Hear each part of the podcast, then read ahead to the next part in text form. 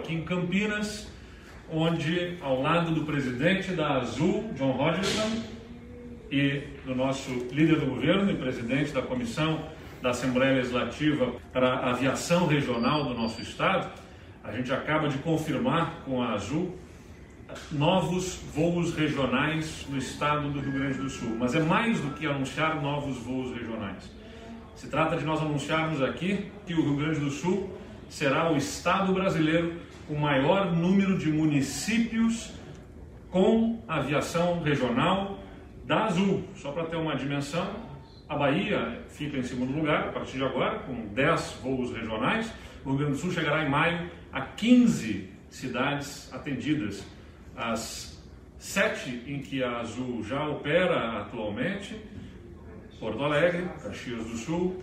uh, Passo Fundo, onde o voo está suspenso por conta das reformas no aeroporto, Santo Ângelo, Uruguaiana, Santa Maria e Pelotas, e agora nós estamos agregando toda esta cobertura de municípios, porque nós estamos anunciando que Bagé, Santa Rosa, São Borja, Canela, Vacaria, Santa Cruz do Sul, Erechim e Santana do Livramento passarão a contar com voos regionais da Azul. Caro João Rogerson, muito obrigado pela parceria, pela Azul apostar, acreditar no estado do Rio Grande do Sul, porque a operação por si só já gera empregos. A Azul tem mais de 500 uh, eh, funcionários uh, no estado do Rio Grande do Sul, mas ela leva com essa conexão também mais desenvolvimento, aproximando uh, a economia de cada uma dessas cidades e das regiões com o Brasil e com o mundo. O estado do Rio Grande do Sul tem um plano de desenvolvimento da aviação regional. Uh, esse plano consiste em incentivos para que as empresas façam esses voos regionais, mas tem que ter a empresa que se anime, que tope, que encare esse desafio e a Azul está topando né, esse desafio, já topou, apresentando voos em diversas cidades do interior do estado, e agora avança nesse sentido,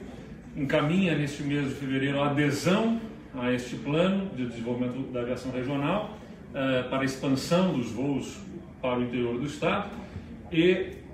em seguida, a partir dos ajustes com a Secretaria da Fazenda, em março a gente tem a expectativa de que possam começar a ser vendidas passagens para esses municípios